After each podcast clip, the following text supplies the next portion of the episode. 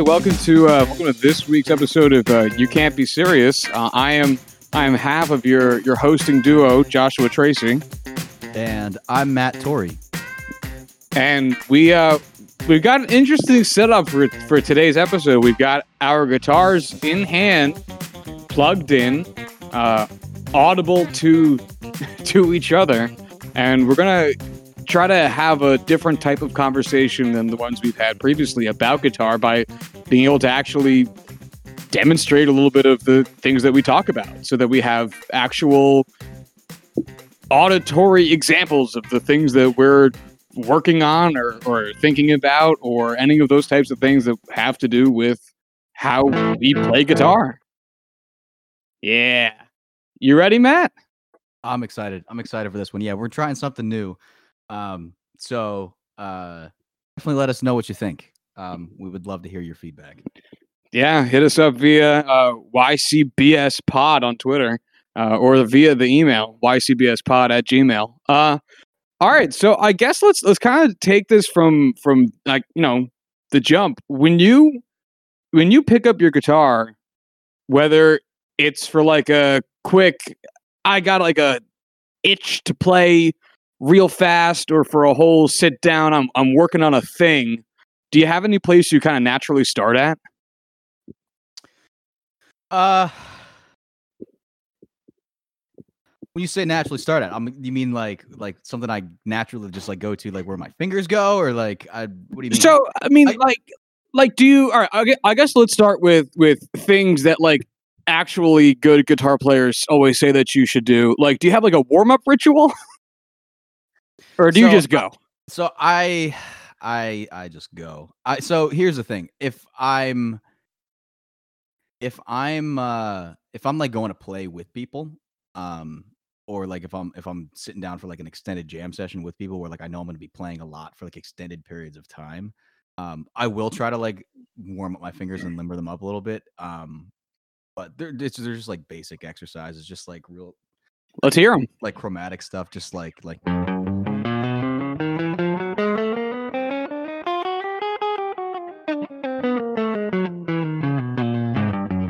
Like just like trying to get the fingers moving and like so that they're they're not stiff when I just go to rip into a solo or something like that. And I just do that up and down the neck sometimes.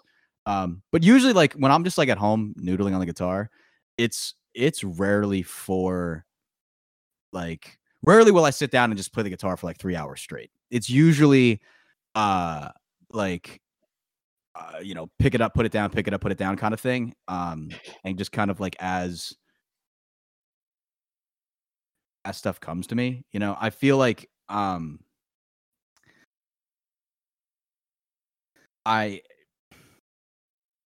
I, I get like these like earworms, like where like I'll like get stuck on like a certain riff or a certain lick. Um, like this thing I was just playing for you, like right before we started, like this, like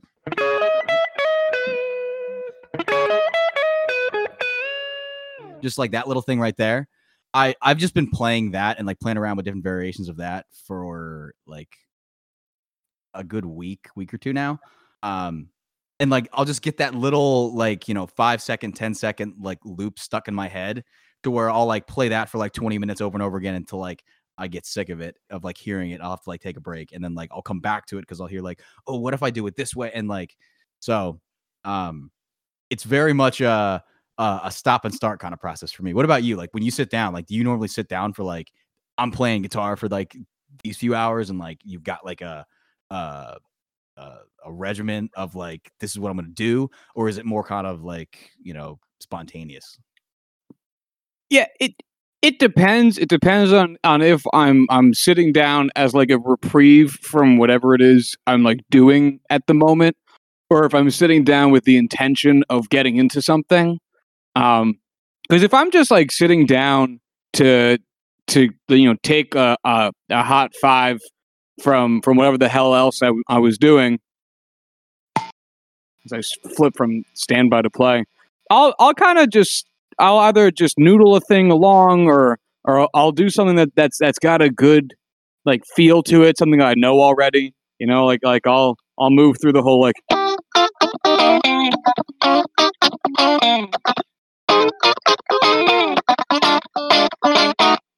you know, and I'll play something that has like a really like satisfying rhythm to it, so that I I definitely get the feeling of like ah yes I have played guitar just now, and is definitely playing guitar. I've I've done that. I feel as though I've done that, and now I can get back into what I was doing, um, which is worse than playing the guitar because that's why I came over here is to give myself a break. But if I'm sitting down to like actually try to accomplish something, yeah, I'll I'll I'll try to either start off with something that I've been working on, which you know might be like uh, a picking pattern or a picking style, or or I'll start off with riffs that I really like that I'm really familiar with, and just try to play them a bunch of different ways. You know, so like I was telling you the other day, like I was sitting, or actually I think I was talking to you about it like this fucking morning. Um, you know, I was playing, um, I was showing Cal the Cissy Strut.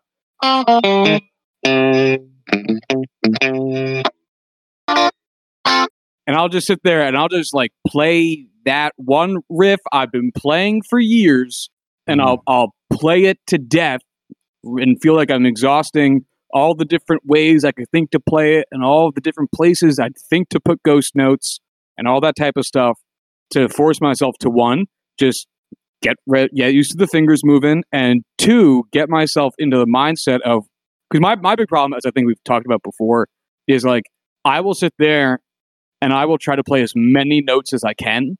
When my problem is I need to be more deliberate with what I'm playing. And so that's why I'll go with very basic riffs that I know back and front so that I'm not just aggressively hammering out notes, I'm really trying to find different ways to play the notes that already exist in that riff. Um, and then after I do that for like, I'm not going to sit here and say I do it for like a half an hour. I'd probably do it for like five minutes. Then I'll move into whatever else is I'm like working on that day. Uh, yeah. So, but like, so you're but when you say work on that day, like, so do you have like when you sit down to play the guitar, like, you usually sit down with a goal in mind? It yeah. I'm going to treat this, I guess, going forward question is as I'm not sitting down to just escape from my job for five minutes. Yeah, usually it's either I'm um, improving something, because that's what I love to do more than anything else, is put on a song I really like and then try to force myself to utilize the chord changes, the scales, um, and the, uh, everything, you know, technique to make something that sounds good on the fly. I think I'm a rather on the fly kind of person as it is, so um, it's it's conducive towards my lifestyle. Uh, but you know, I have uh, I have different songs that I I try to to work my way through. I have um, I've been trying to work on trying new chord voicings recently. Um, you know, those types of things. What about you? So I rarely sit down with a goal. I and it's probably it's probably like the the most like the single thing that I could do to like make to like get better at the guitar faster is just try to have more coherent like concrete practice objectives. Um but I don't know. For a while, I felt like I mean, we talked about this in an earlier episode. For a while, I was like super into uh like learning songs, like learning riffs, learning like you know, just like learning how to play other people's songs, like that kind of thing. Um and now and I, we also touched on this in a in a previous episode was like I've become so interested in less emulating other people's sounds and trying to find out like find what my voice sounds like on the guitar and like what I want to say. And so I I found that um and I mean this is also just kind of this is kind of a, a uh beating around the bush of I don't like learning songs. I don't like learning new songs, but I um I found more enjoyment just like trying to put together chord progressions that like sound coherent and then trying to solo over them and like trying to find space between them and, and like um because I feel like there's I feel like when I when I can when I do that and when I just like kind of um have noodled with some chords and and find uh you know like a melody that I like, I that's what makes me want to pick up the guitar. It's not uh the the concrete practice objectives like no longer like interest me in like I'm not interested in learning how to like sweep pick anymore. Like I just no, no, we we are beyond that point. Or or like uh like technically speaking, I mean obviously I could always become a better guitar player. Everyone can always become a better guitar player, but there's like there's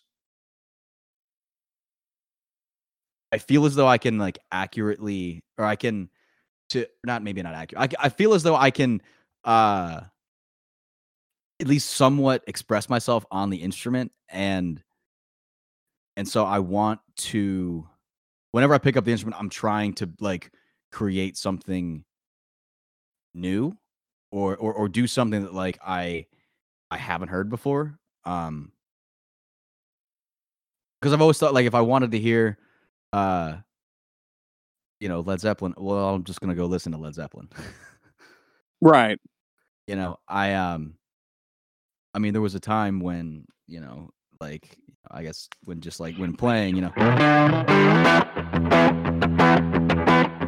when that was when that was satisfying in itself just to be able to do that. But um it's that's less uh that's what I'm into right now. And I think what we talked about this uh, the getting uh, a a looper, um, which I I regrettably do not have at my feet at the moment. Um, really like opened my eyes to like layering guitar parts and like um experimenting with like finding melodies that go over top of chord progressions, things like that. Um, and that's what I really love about playing the guitars. I love I love when I mean like so don't get me wrong, I love when we jam and like and it's I, every time we jam, everything we play is always a ton of fun. But my favorite thing is when we just like settle into like uh a simple groove or a simple progression and we're able to just like trade solos uh, over top of it. That's like my favorite thing. So hold on, I want to take a real quick uh real quick aside, because I think you and I would both be disappointed in ourselves if we were listening back to this to not take a moment to describe what our setup is right now as we're recording this. So yeah. what what axe you got? What's it? What pedals is it running through? What amp is it running to? What what do you got on uh in front of you? So I really I'm glad you brought this up. I wanted to start with this, but you started with such a great question. I'm like, well, we'll come back to that, and I almost forgot. So thank you for for for bringing us back. But so I um I'm playing my uh 1995 uh American Vintage Reissue 57 Strat. Um I'm running into I've got my tuner first. Uh it's a crappy tuner, but it's a tuner. It tunes my guitar. Um I've got quite quite the array of pedals at my feet though here. I've got um I'm running into a Boss CS3 uh compressor, into a rat distortion pedal, um into a mini tube screamer into a Timmy into an MXR booster. So that's that's our drives covered there. We've got a distortion, uh, a couple overdrives, and a boost pedal. Then we hit the modulation section of the board. I've got a an MXR Phase 90 and an analog chorus. Um, those are really nice. I've got a Marshall Echo Head delay and a Holy Grail reverb pedal, and I'm running just direct into my audio interface. I am not hitting an amp right now. So, so this right here, which oh, hearing, so this this sound here, the or, hold on, this the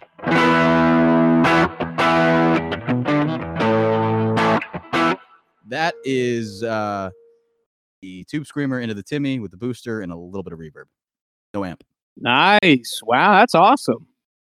Yeah, it sounds pretty good. I was I was worried uh, about about the amp. I'm like, maybe I can mic the amp and then like run the amp into here, but I thought that would cause too much interference with my vocal mic. So just decided to ditch ditch all of that. I uh, I don't have a line out on my amp, so so we're running direct in today. Hope it sounds okay.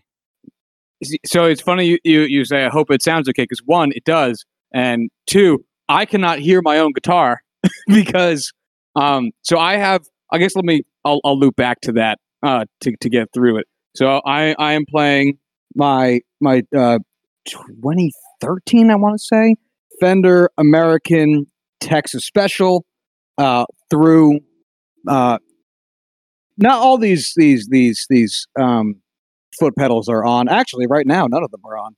But it, it's running through my Wampler Velvet Fuzz uh, into my compressor, into my Boss DS1 distortion, into my Boss Dynamic Wah, into my Boss Equalizer, into my Hughes and Kettner tube amp that's currently on the lead channel, and then all that into my mixer, and then into my computer. And the problem I have is that I have an audio interface, but my audio interface is one XLR input and one um, quarter, uh, three quarter inch input.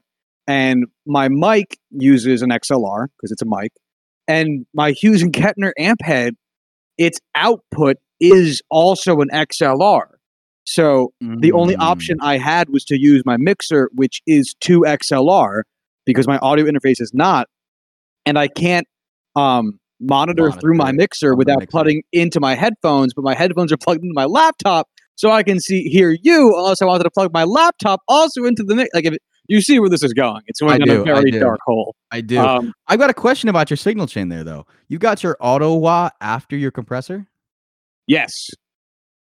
Is that for a reason?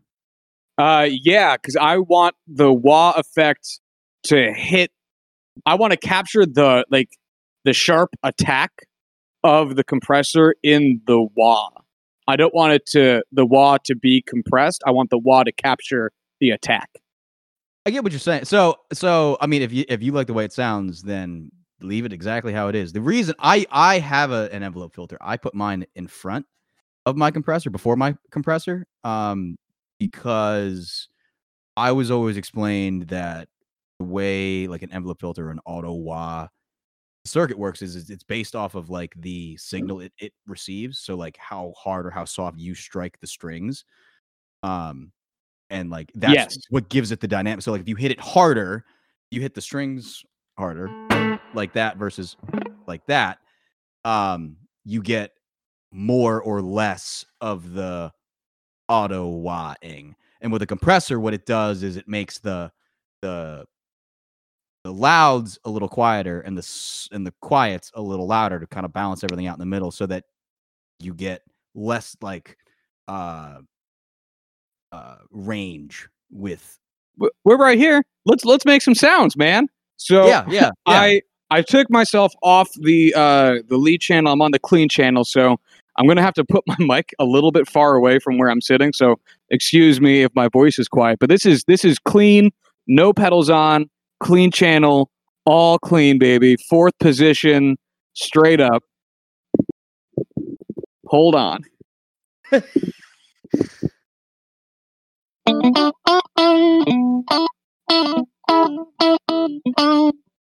all right. Actually, you know what? Let's go with the let's go with one of the the all timer easy. I can't fuck this up riffs.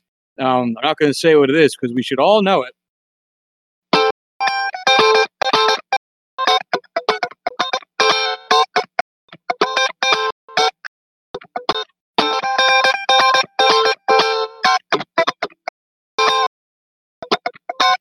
All right. So now let's put on the compressor. Like, I, or, or Josh, I think you were, I think you were clipping a little bit there. Oh yeah, too loud. Yeah. All right, I'm gonna bump it down. I can't hear it. We're guessing. Is this too loud? That's better. I that's the most I think I. Oh wait, hold on. I can adjust it on my mixer too.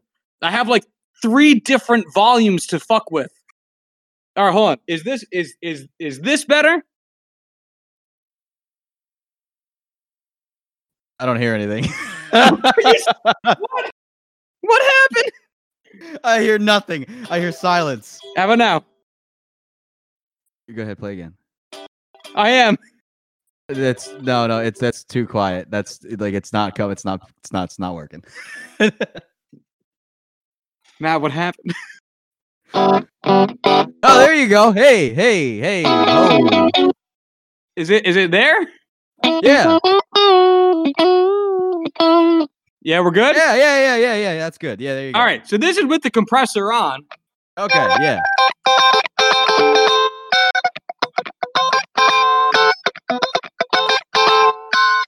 All right. Let's switch on the wah.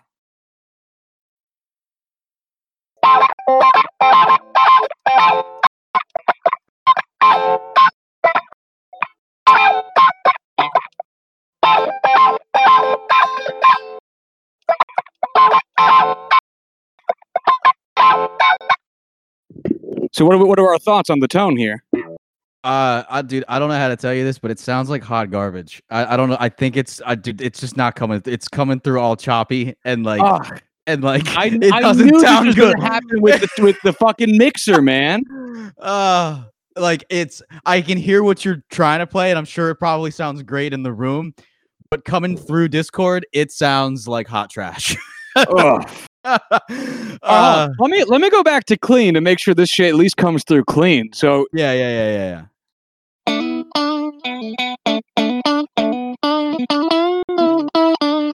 Yeah, it's way better.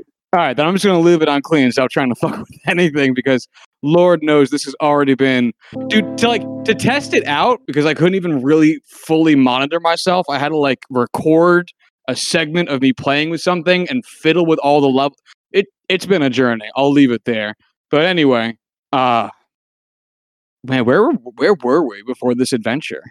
Well, I was asking you about why you have the, the auto after your compressor. And Yeah, uh, I just like capturing the full effect of whatever's happening in front of it into the wah. I got you. Hey man, if it sounds good, it is good. That's that's like the best motto I think I've ever heard any like pedal guy tell me is like if it sounds good, it is good. So don't worry about like what the rules are or like how you're supposed to put the pedals in order. If you like the way it sounds and you like the way it sounds.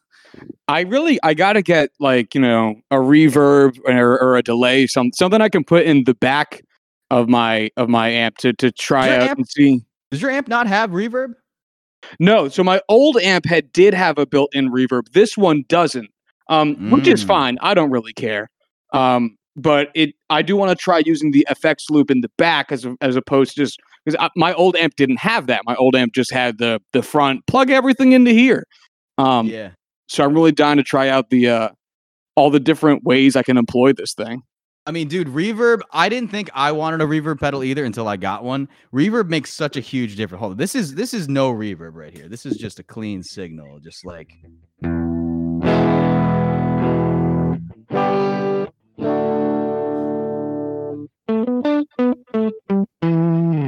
Just a touch of reverb to that, we get.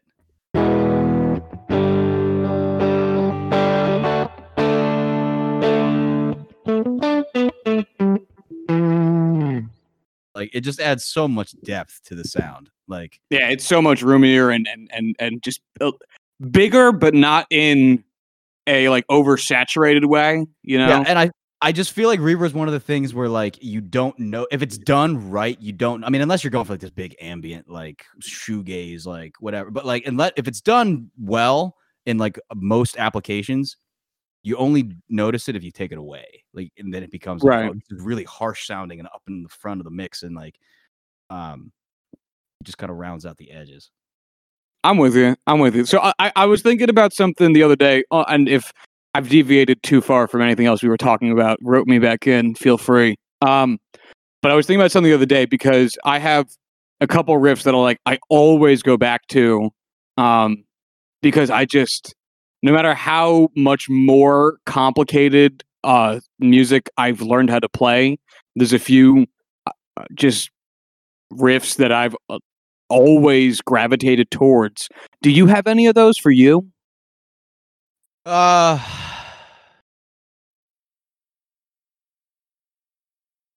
Yes, I guess. Um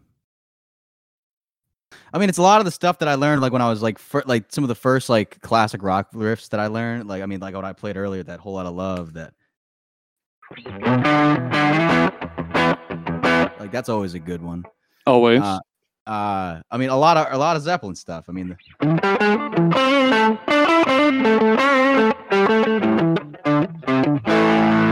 fuck that one up, but um you know, I uh I think we've talked about like I I grew up listening to a ton of classic rock and so um I think what is the rush? Rush is the.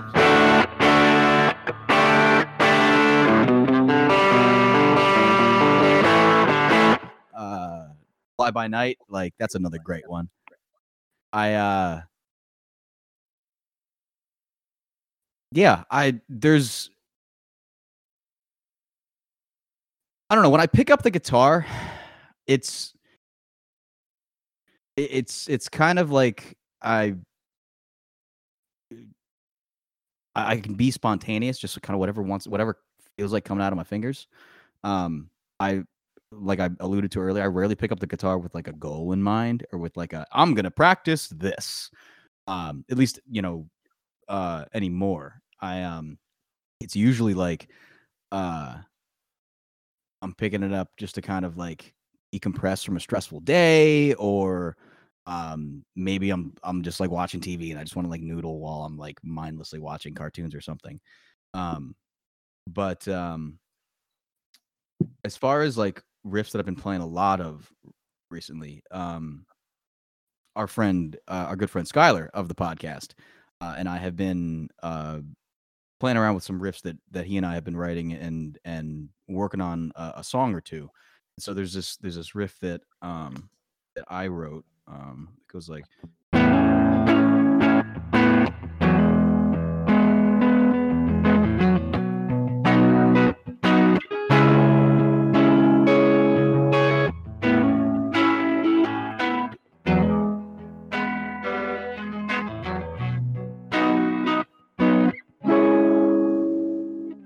Like that's kind of like the the main part of it. So I've been playing around with that a lot and trying to find uh different melodies to go over top of it and, and kind of how I want the song to be structured. And so that's kind of what I've been what I've been playing a lot of. Um what about you? Like what do you what do your hands naturally go to? Like if if you're just like I just want to play the guitar.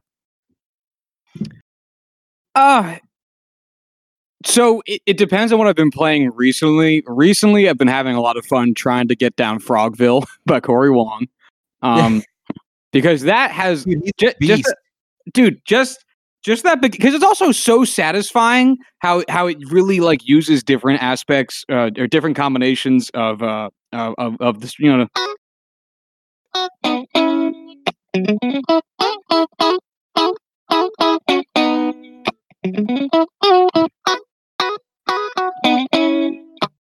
Dude,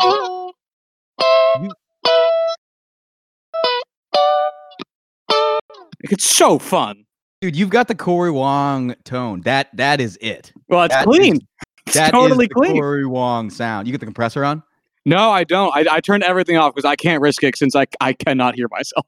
Oh, seriously? Like, like there's literally that's just the guitar and the amp. Well, chances are, because so just to peek behind the curtains a little bit, um, one of the reasons I ended up getting my audio interface after deliberation with Matt was because I couldn't help but shake the feeling um, that when I was plugging my old amp into my mixer into my laptop, that my mixer was compressing everything.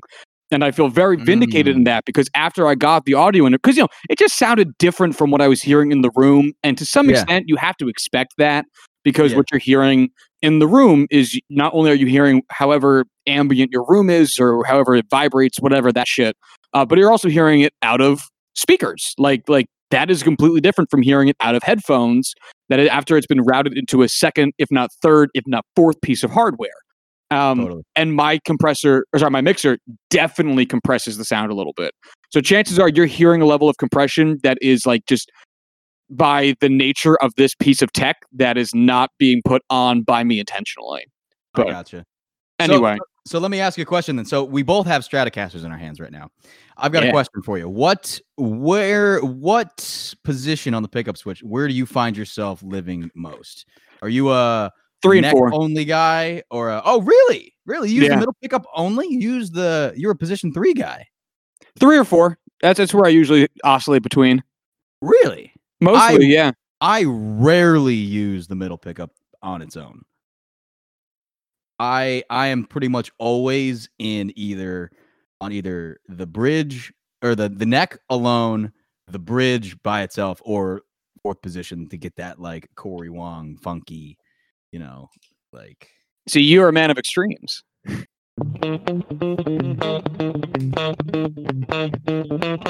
like that sound. But um, yeah, man, I don't the the middle pickup for me. I just like. I don't know. It feel like its only purpose is to is for those in between positions. I rarely, maybe I'll have to start using it more. I don't know. I um, but uh, I don't know. I just like the warmth of the of the bridge. I feel like the bridge has got like it's or, or not the bridge. I was I was getting mixed up. The the neck, the neck pickup.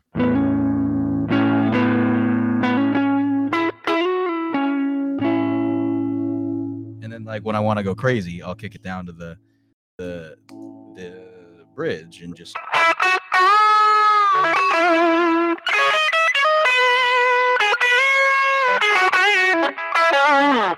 you know go a little go a little nuts. So I I rarely go on the extreme end of either one. I rarely do one or five. I'm I'm mostly three or four. I I will also throw two in there. Um, but I rarely find myself in the extremes unless unless I'm going all the way to one and doing something a little bit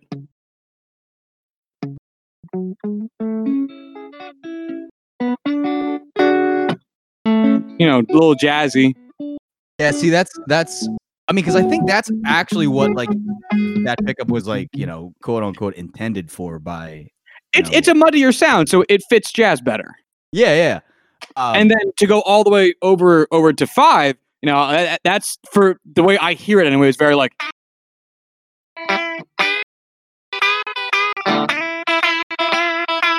yeah. So. And then like I also I also think that five works better with distortion because you get a little bit more of a scream out of it. But I I tend to like kind of mixing around with my different um tone blends i guess while while i'm fussing in those middle three so that you really get an option of like hearing all right let's let's put the let's let's go to second position here and and let's let's let's fuss with the tone knobs a little bit and see if we can make something that sounds kind of kind of nifty. Let's see if i can get a kind of a a higher end from from a, it is more than typically a, a lower end position. And then same thing when i'm over in four let's let's add a little bit of low end. So i i'm not just topping out on the treble over here. You know I- i'm I,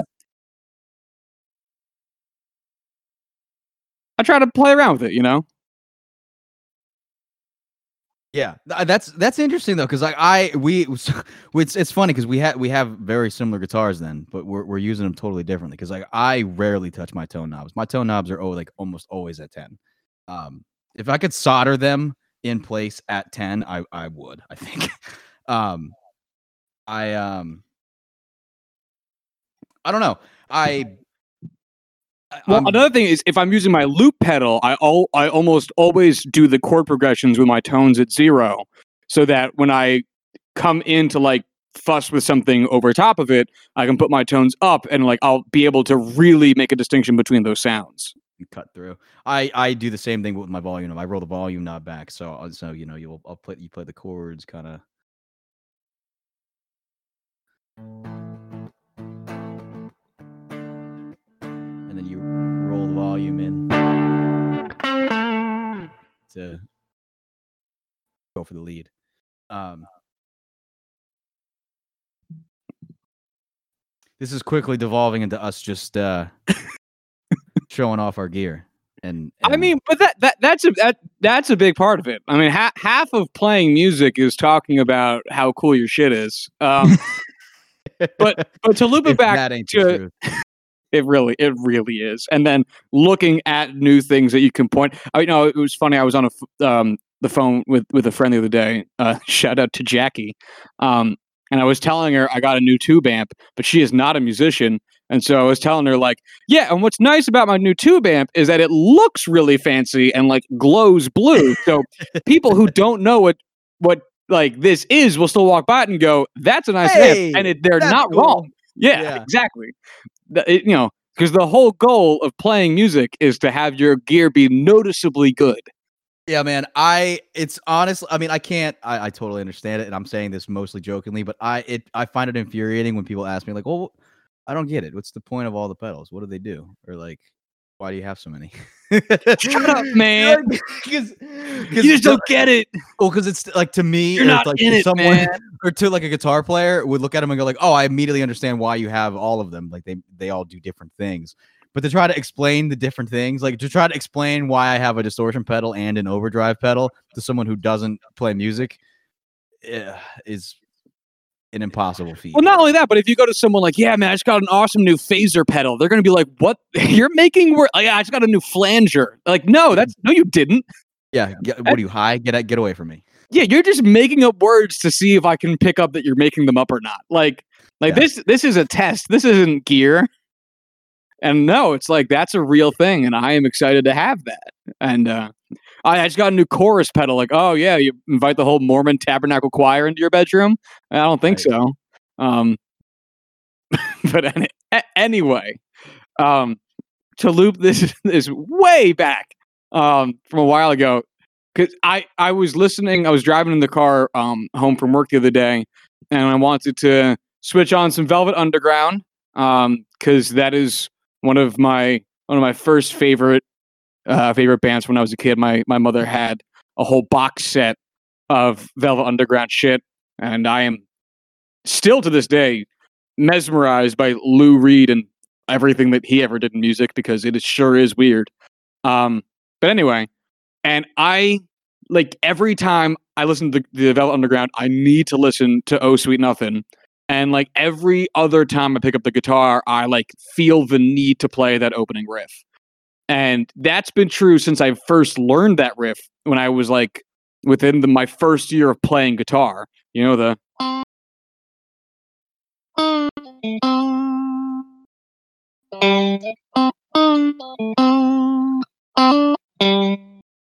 and like, you know, it, it keeps going. I'm not going to play the whole fucking Yeah, yeah, thing. yeah, yeah, Um, yeah.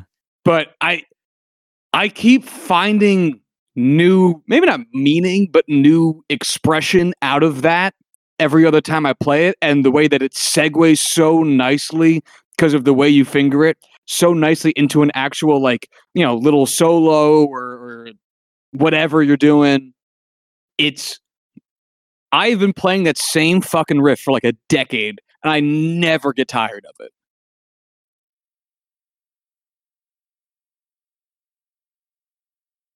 And I think like it loops back a little bit to the whole thing I was saying earlier about how you know, you know, like I'll sit down and play the Cissy Strut and like try to glean something different out of it and, and pick something different. But there's there's that the I think what is one of the best cross sections of playing an instrument, which is the cross section between actively or even passively working on yourself technique wise and having a bit of nostalgia out of what you're playing, you know? Because while for you, like playing a Whole Lotta Love might not be challenging anymore, I bet it still feels pretty good. what I think the coolest thing about playing like riffs that I learned when I was younger is it's like it's an easy way to like validate and and the idea that like I'm I'm a better guitar player now is like the riff sounds better now. I feel better playing it. I can play it easier. I can play it with more swag or more, you know what I mean? Um whereas like when I was first learning it there were just notes, you know. Um I think about the um the uh the guitar solo to um Hotel California by the Eagles. It was the first like guitar solo that like I I like sat down to learn and I was like I'm going to learn this solo. Um I- I feel like that's a a lot of I feel like there's a lot of guitar players who share that same where like yeah this is that was like the one of the first solos that like I learned. There's like a lot of there's a lot of iconic moments. There's just like kind of a,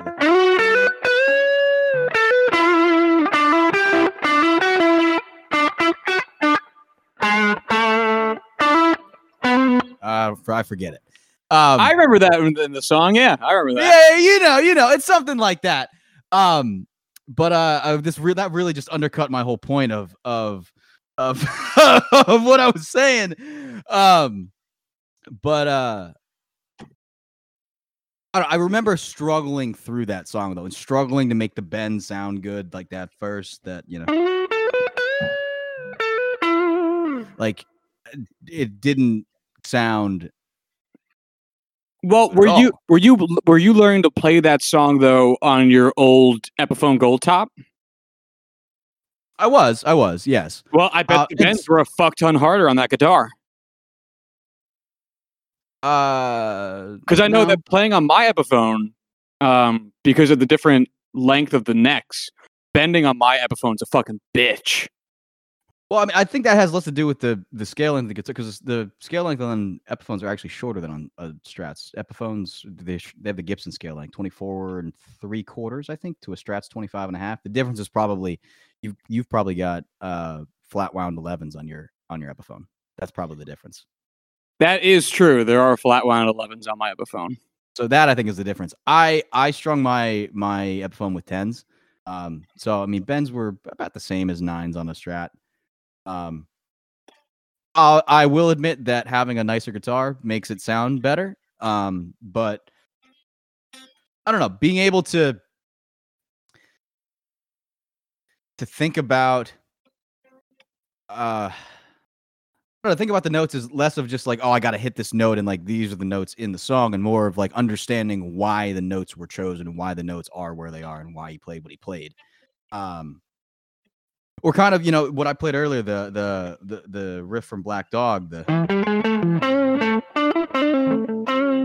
um, like understanding where all those notes are. Like when I first learned the riff, it was just, oh, I, these are the notes that I play. The um but then learning you know that like it's you know, they're, it's it's the pentatonic scale and learning why why the notes sound good why they sound and being able to then translate that to other places like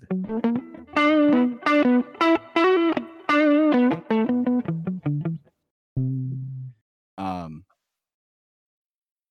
i don't know. It's been it's it's always like interesting to me to, to go back and and like play stuff that I you know that I learned when I was younger and, and kind of look at it from a new lens and try to see if I can like learn something new from it. Um yeah. That's a thought. No, I, I, I know what you. So I had this my my biggest experience with that, and it's and it's a and it's a solo. I still go back to. It's one of the other like three things that I constantly play on guitar. Um, is the it's the first song or first solo I learned where I was like, yes, now I can tell people. Now I can say with a little bit more confidence that like I play guitar. Was the uh, guitar solo from Kid Charlemagne? I knew that was what you were gonna say. I knew that was what you were gonna say. Oh yeah, oh, and like I Great song. still to song. this to this day working the lick. uh,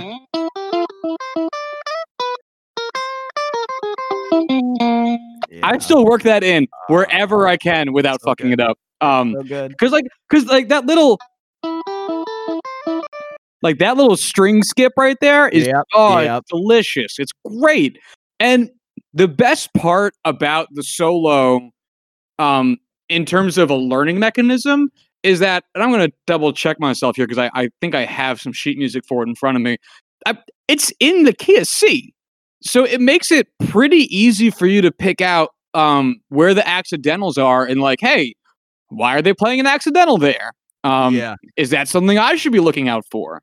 Um, and it's got it, it it's got a ton of like arpeggios in it, and and it moves in a in a very fun way, just all up and down the neck. Um, so it, it gives me still a ton to chew on. And then um, the outro solo equally as fun, um, while being less, I guess, well known because it's the outro solo. But even though I remember actually struggling a ton with the outro solo because it calls for um, vibratoing while bending. And I remember when I was first learning how to play guitar, that was Mm. a bitch. Yeah.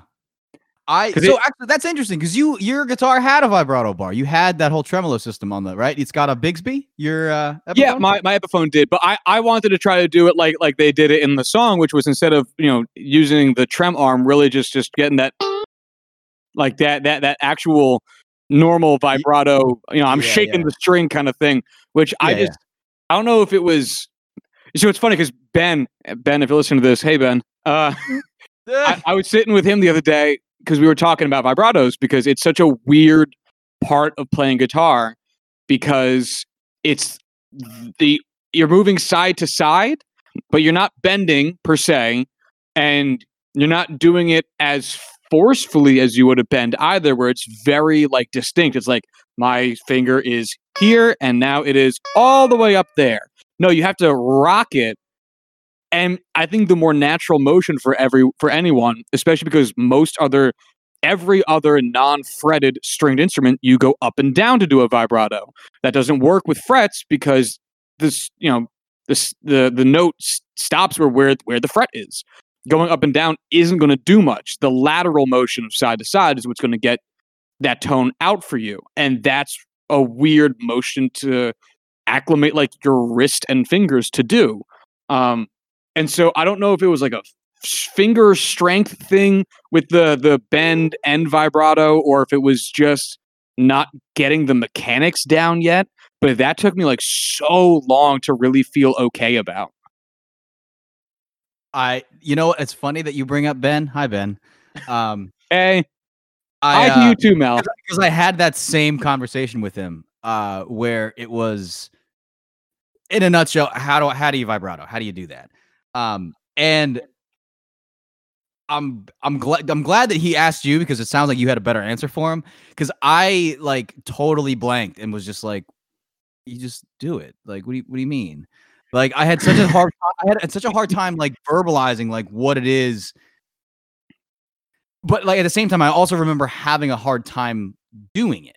Um, So, uh, so I had a great example that I think works perfectly for this because the I I think again vibrato is the thing that everyone struggles with, and the the the thing that helped me figure it out was um, BB King because BB King does the butterfly King. vibrato, oh, yep.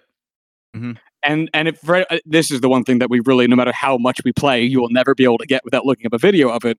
Um, but instead of like keeping his you know fist kind of wrapped around the neck and then like shaking it side to side, he lets his all his fingers fan out and then wafts his hand back and forth like a butterfly flapping its wings. And why that was useful for me and why I was talking to Ben about it is like it makes it visual and it forces your wrist to move in that way, which after you get kind of good with it, you can cut down on the bigness of the motion and make it a little bit tighter. Because BB King would be very like, you know, big vibrato, and most songs that you listen to normally are a little bit, a little bit tighter. I don't know if that was really any tighter because I cannot hear myself. Um, but that base, that's the that was the basic of what we were talking about. Yeah, and like kind of going even broader than that, though. I, I've had a, a few conversations with, with with him, like about technique and about like, well, how you know how do how do I get better at palm muting? How do I how do I do this? How do I do that? Um, and I found that like how, explaining that or like or, or like like talking it out, like what like how I do it has made me be more conscious of like how I play. Um, because it's easy to like i mean for for for and i'm sure for you it's the same way like i mean you when you palm mute a note you're not consciously thinking about like oh where's my hand going? Like how much pre like you're you just do it. You just know how to palm mute like you know instead of playing you play. Like you just do that um Well, so that that's one of the, and I'll, I'll let you finish, but that was one of the funny things that Ben and I talked about too, because that also came up when I was talking to him, is that no one told me how to palm mute when I first started. So I was just putting my whole fucking hand in the middle of the strings and just like yep and then this is me doing yep nothing. It's, I didn't understand. I was like, why would anyone tell me to do this? And then, and Yep. then I got, I got, I got, I watched a YouTube video where they're like, no, you idiots, put Yeah. put your hand down by the bridge, and I was like, oh. Yeah, where sounds could be heard. Yeah, that makes sense. Yeah. And so thinking about like like I mean those are little things that like I I think I now that I know them I like take them for granted. You know what I mean? Um or like how to bend a note, just how to how to like do um you know instead of like instead of you know just knowing where to put your thumb how to hold the neck so that you can get the most pressure on the note. And so you're not like you know just using your fingertip your one finger and like like struggling with stuff. Um but it's made me pay attention more to like my own technique and and like how I'm playing to see like I guess you know how I could be better, how I can move my fingers in a, a more efficient way, and like how to I don't know play different stuff. I mean, I, that that's like a big thing. Having to explain, you know, what they say is teaching is a great form of learning because Yeah. it forces you to be more conscious of the things that you're doing. Um, but it's also such a trip for, I guess, both of us at this point to be, to be talking to Ben about like some of these fundamental concepts that are also extras of playing. Because like Ben can play riffs, like you know, Mhm. I'm hearing Yeah, him yeah, play. yeah. He's playing great. Yeah. And when you think about learning to play the guitar, I'm sure that you know playing riffs is the thing you think about. But then when you like you know you sit down to play a, a song and they've got the whole you know you gotta uh, you gotta do a bend and hold and play that other note and then come back down or you gotta do a trill which also I was never good at and I'm still not great. Um, yeah, me either. or you know any of the the wacky slidings like th- there's all these things around playing guitar that you don't necessarily think about that really can still like i remember because i really like steely dan i have like a steely dan guitar songbook and they have a ton of goofy shit in their songs what's it called when you like just pick as aggressively as you can what's that called tremolo picking. Oh, th- oh, there you go. Um, yeah, they, they they have that in some of their songs where it's just like you just got, yeah, just as, just as fast as you can. I used to sit there like until like my fucking shoulder hurt, just like how does this sound good? And part of the part of like the journeys, well, figuring out how to make that sound good because Yeah. someone doing that right is going to make that sound pretty interesting. Yeah. Yeah. Yeah. Yeah. yeah. and and and just to go back to palm muting because I was thinking of it, but I didn't want to like continuously be cutting you off. I still have to think about palm muting all the time when I do it. In part because I think I have a tendency to over palm mute, but also so like if I'm doing um and it comes up especially when I when I do the Mr. when I do Mr. Sandman because it starts off very open, Mhm. very open. You know, let it ring. But then it, it's it's supposed to be very palm muted from there.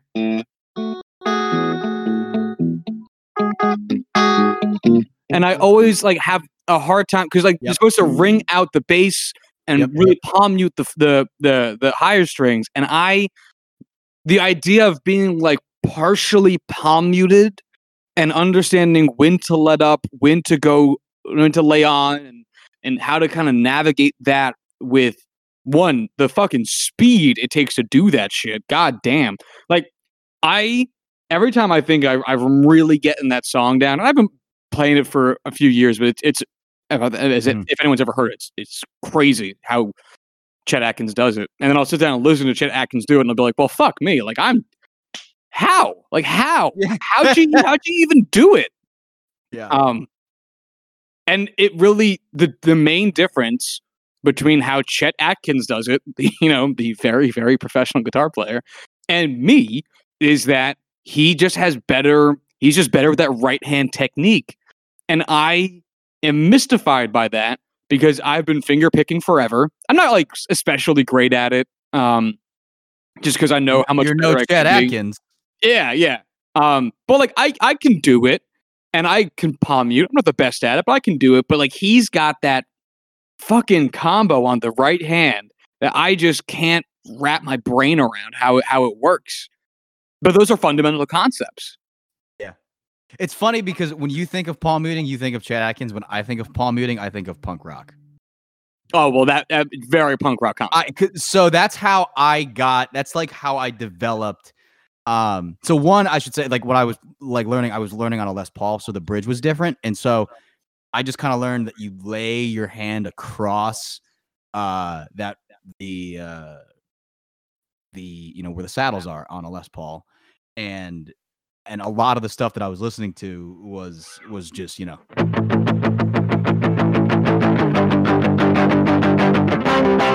like that kind of stuff.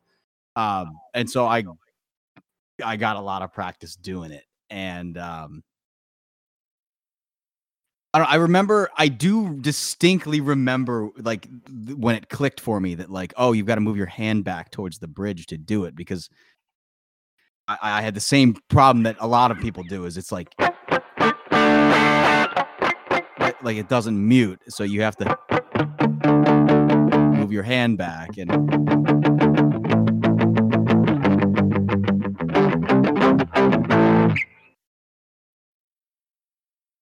Um, yeah, that was that's my journey with palm muting.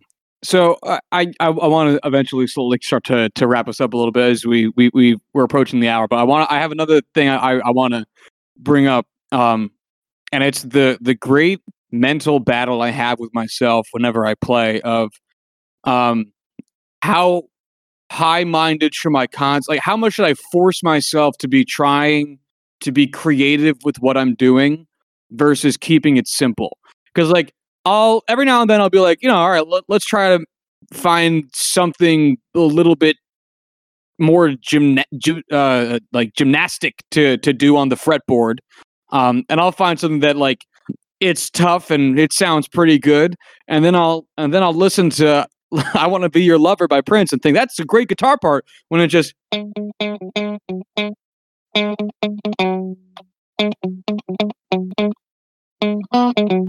and it's just like fucking so straight up and you know it's in the background and honestly i kind of am shifty on the notes but the main thing about it is that it is for the most part it is two notes. It is it is this uh this a flat to this uh, f sharp and that's it. And i sit there like well fuck my ass. Prince had a whole five and a half minute long song one of like my favorite songs of all time and the guitar part is like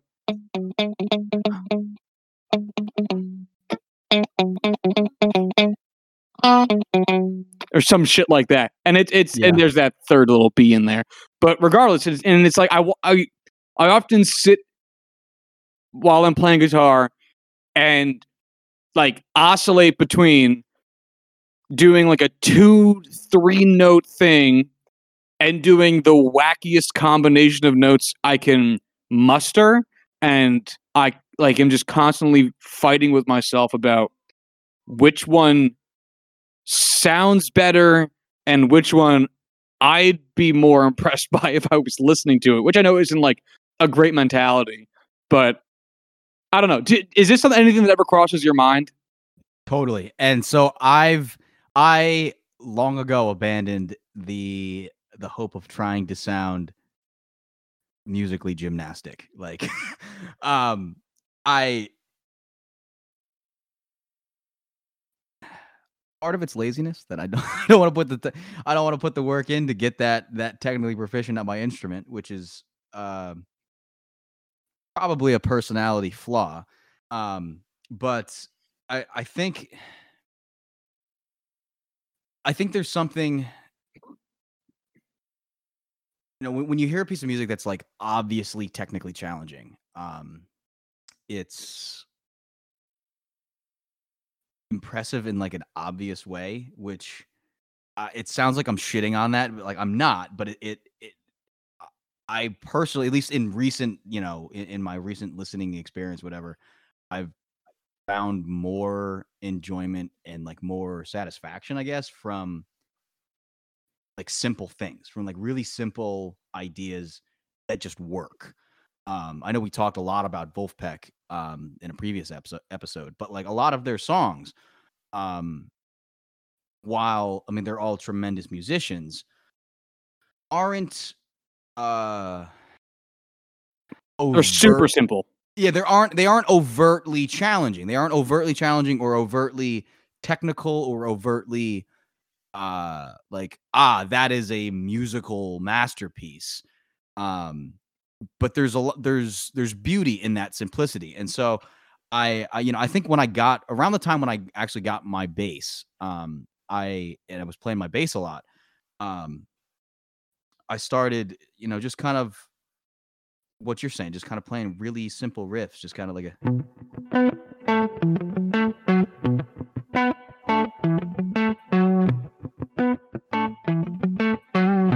stuff like that um and like i get a lot of Like I mean, I could just I could put that on a loop and like jam over that for an hour. Um but there's something there's something about like I think you know writing a riff or finding a finding a uh, a little hook or something like that hook like that um that is catchy um musically interesting and allows for you know like experimentation. It allows for other instruments and allows you know room for other people. Um that's the kind of music that i like playing. That's the kind of music that like i like playing with other people. Um and uh you know while i i there's a time and a place for you know just absolute you know shred fests um or you know incredibly technically challenging music um i'll always enjoy listening to that. It's just not quite what i'm what my fingers are gravitating towards at the moment. It's more you know just trying to just trying to groove you know?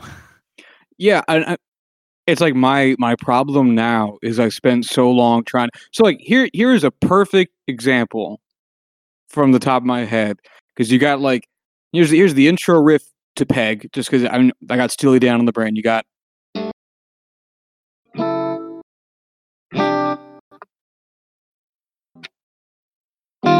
Nope, that ain't right. Shit, was it?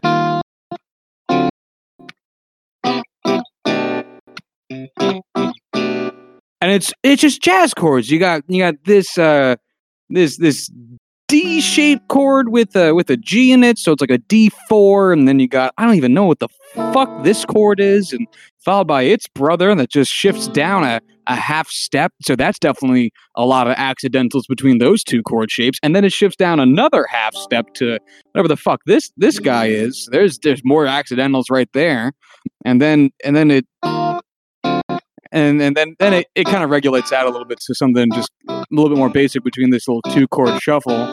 But it's very complicated in terms of what the theory is behind the sounds. And then you go listen to to Vulfpeck and you got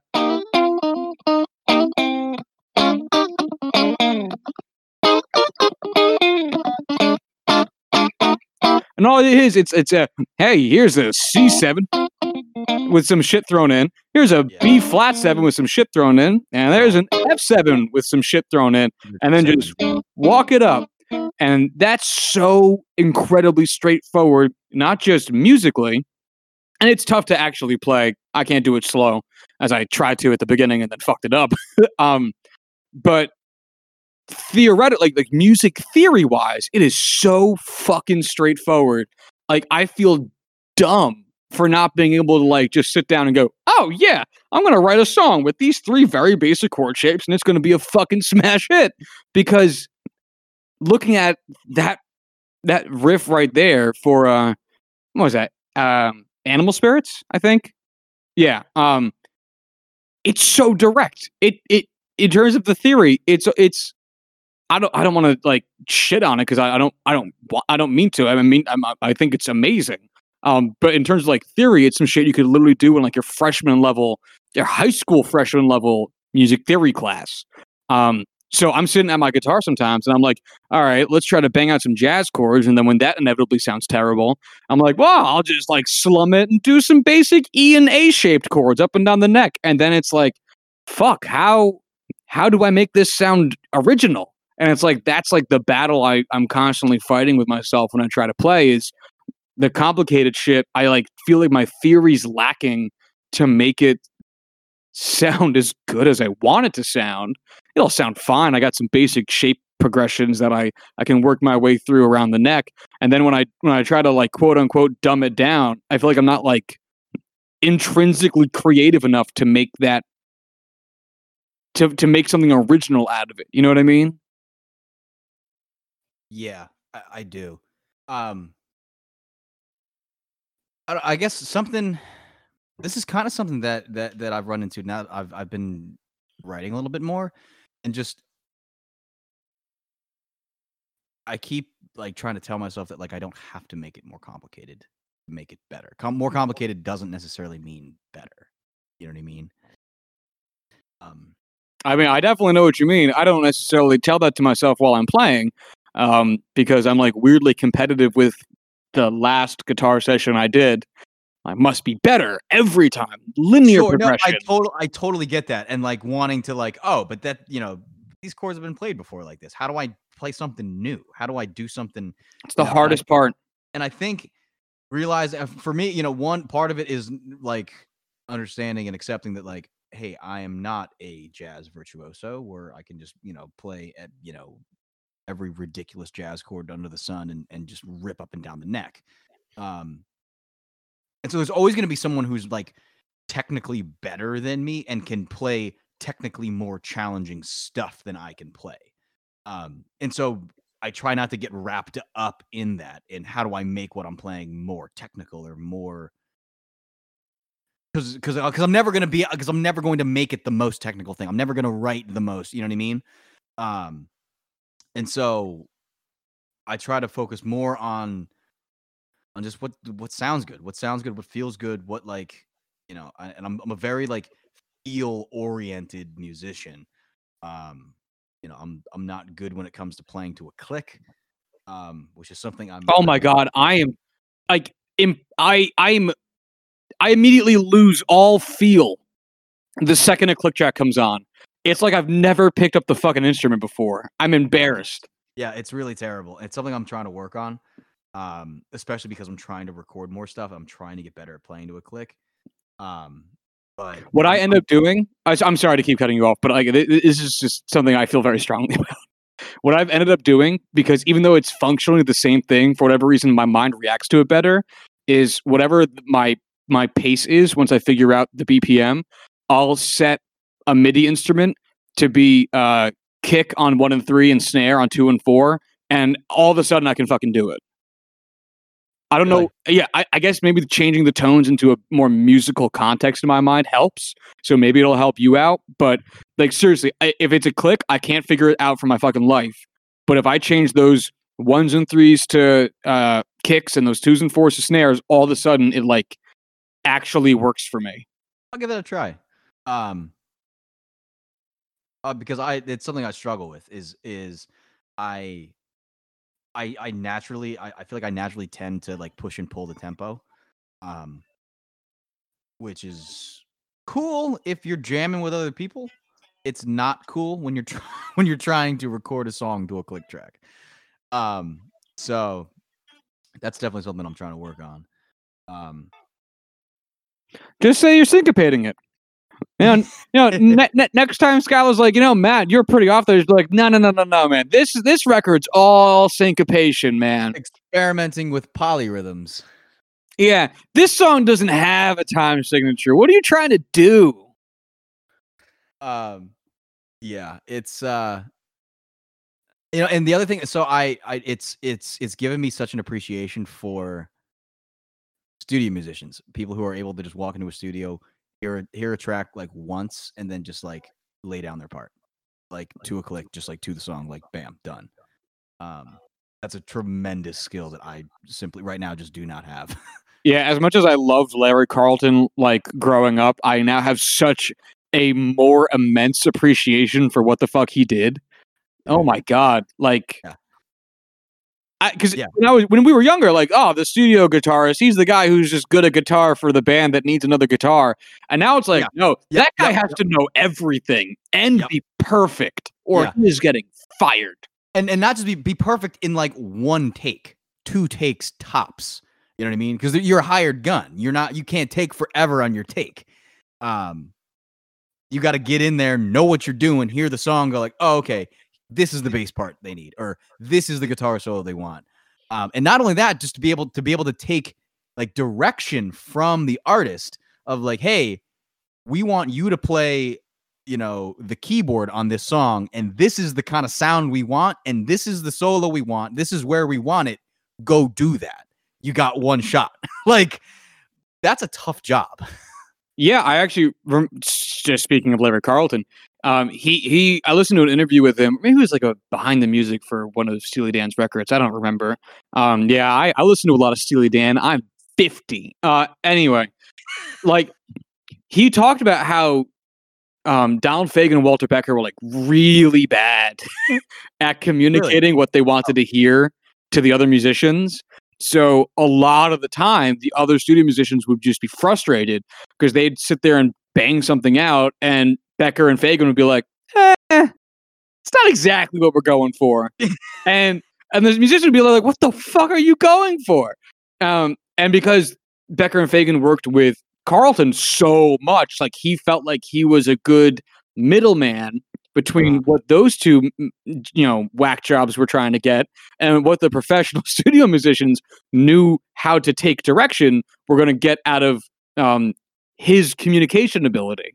And so he would oftentimes go to, you know, Becker and Fagen and be like, "So what are we trying to get out of this?" And they tell him like some nonsense, and then he would go over to the studio musicians and and and translate that into into rehearsed music man talk, and then they'd actually come up with a song. That's hilarious. It's a, it, it's it's a whole different fucking skill set, man. It's it's I couldn't do it. I can't do not. I I used to think I used to think so naively like oh I could totally do that like that that would be so easy just go in and just play the guitar for people who want me to play the guitar for them and absolutely not absolutely not no way um I'd get fired on my first day. I, I yeah can't I literally can't even fathom it. But that's why we don't do it professionally. yeah yeah I I enjoy having the guitar as a, an outlet and a hobby and uh I'm getting all that I need out of it Until you see the next piece of gear you need to buy. Ugh, ugh. Are you looking at anything right now? so Ah, Yeah. so so dude i i i was on reverb a couple days ago and just what's that? um a dark hole that takes all of my money Yeah. um it's uh so i was looking at there was a gibson sg on on the marketplace for um $570 what? yeah yeah and i dude i it took all of my willpower not to buy this thing um i'm like there's there's i, I convince like I, I it's priced so low that there's got to be something wrong with it it's got to have like a neck break or Gotta. or- It's gotta. something because that's insane right? Yeah, no, it, it's unrealistically i cheap. because i asked skylar because skylar has a gibson SG, and i asked him like hey if you were going to sell that what would you list it for? And like what would you be happy with? He's like i'd probably list it for like 11 or 12 and be happy with 9 or 10 um which is kind of what i thought. I figured about a grand. I figured about a thousand dollars. That sounds right. you know um Fender American prices. yeah yeah exactly. And like it was it was selling it with the case too for 570 bucks. I'm like oh my god that's crazy. Like i think a new epiphone sg would cost more with the case. Um but uh, ultimately i did not i did not buy it and it's gone now. So um probably for the best. Um i am uh, so it sucks for me to say but i am really really missing some humbuckers in my life. I feel like i've got um you know about as nice of a single coil guitar as, as i need for the moment in my stratocaster but there's been a few times when i'm like you know what? I really wish i i i had some some some humbucker some humbucker crunch in my life. And uh i don't know that might be on the on the horizon. Maybe maybe a christmas present for me or maybe uh maybe just a tuesday present for me. I'm not sure Tuesday is an important holiday, folks. um but uh what about you you looking at anything new Uh, not really. Honestly, this is the first stretch since. Well, I mean, to be Hey, fair, though. I just fucking bought the goddamn tube amp. I'm acting like I like I've been Yeah. chased with my money for the for the past year. That's not true. It's a lie. I just bought this fucking thing like two months, uh, not even two months ago, Not- like a not month and even, not half ago even. tops. Yeah. So yeah, it's easier for me to sit here and be like, no, I am fully Uh, content. no, yeah, I just bought this fucking thing. Uh, Yeah. but I I have often bought something and then been like, all right, what's next? And I haven't I haven't done that. So that's a win.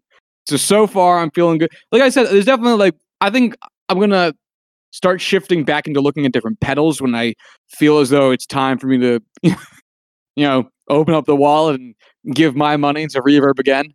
Um, hallowed be thy name, but uh, because you know I could always look at guitars, and I love, I definitely love window shopping for guitars more than I love window shopping anything else. Um, just because it's such a satisfying thing to look at. But in terms of guitars, I feel content. I really like my amp.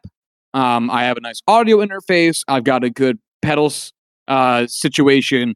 Um, but of course, as the as it goes with pedals, there's always another pedal that does something. So that would that would be my guess for the next thing I, I, I invested, but I don't feel any need to do that soon. So that's where I'm standing right now. I'm gonna try to get through the month of October without buying any gear. I'm gonna do that. Today is October 1st, right? It is October 1st. Today is October 1st. I am gonna get through the month of October without buying any any new musical gear. You heard it here first, folks. All right, and I am going to try to go the month of October without buying any more of goddamn vinyl. All right, cool. Challenge accepted. It's going to be hard, folks. It's going to be. I I bought um, Age of Adz by Sufjan Stevens on on on vinyl the other day and felt really good, and I'm really excited. That's cool. Are you are you not a Sufjan Stevens fan? Uh, I mean, not that I'm not a fan. I just don't know the album you're talking about, so I, I can't comment whether or not. All right, uh, so so for tonight's listening, folks, everyone should go home. Well, you might already be home. Matt's already home. Stay home. Everyone should stay, stay home. Stay home. Put your mask on on your couch, just in case. Um, and listen to the song "Age of Adz" off of the album "Age of Adz." It, it's it's it's a great 11 minutes. And I know some of you might be thinking that's too long. It's not. I promise you it's not. You're going to get to the end of that song and be like, "I need more of this."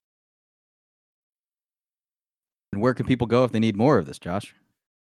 Uh Asthmatic Kitty Records, I think is the name of the, the record label. I don't know. Okay. I, all right. But if you need more of You Can't Be Serious. Uh, you can check out our previous episodes with uh, featuring some of the people we've mentioned in this episode. Um, literally wherever you found this, you'll find those too. Um, if you want to, if you want to hit us up, as we said earlier, if you want to hit us up via via Twitter, you can do so at um, you can't be YCBS YCBS Pod. And if you want to send us an email to tell us why our gear setups are, are wrong or to yell at me for having inexcusably bad tone because I cannot hear myself play today, uh, you can do that at ycbspod at gmail.com. Um, and, and that's it for today, folks. Uh, we'll be back at it uh, next Friday. Thanks for coming.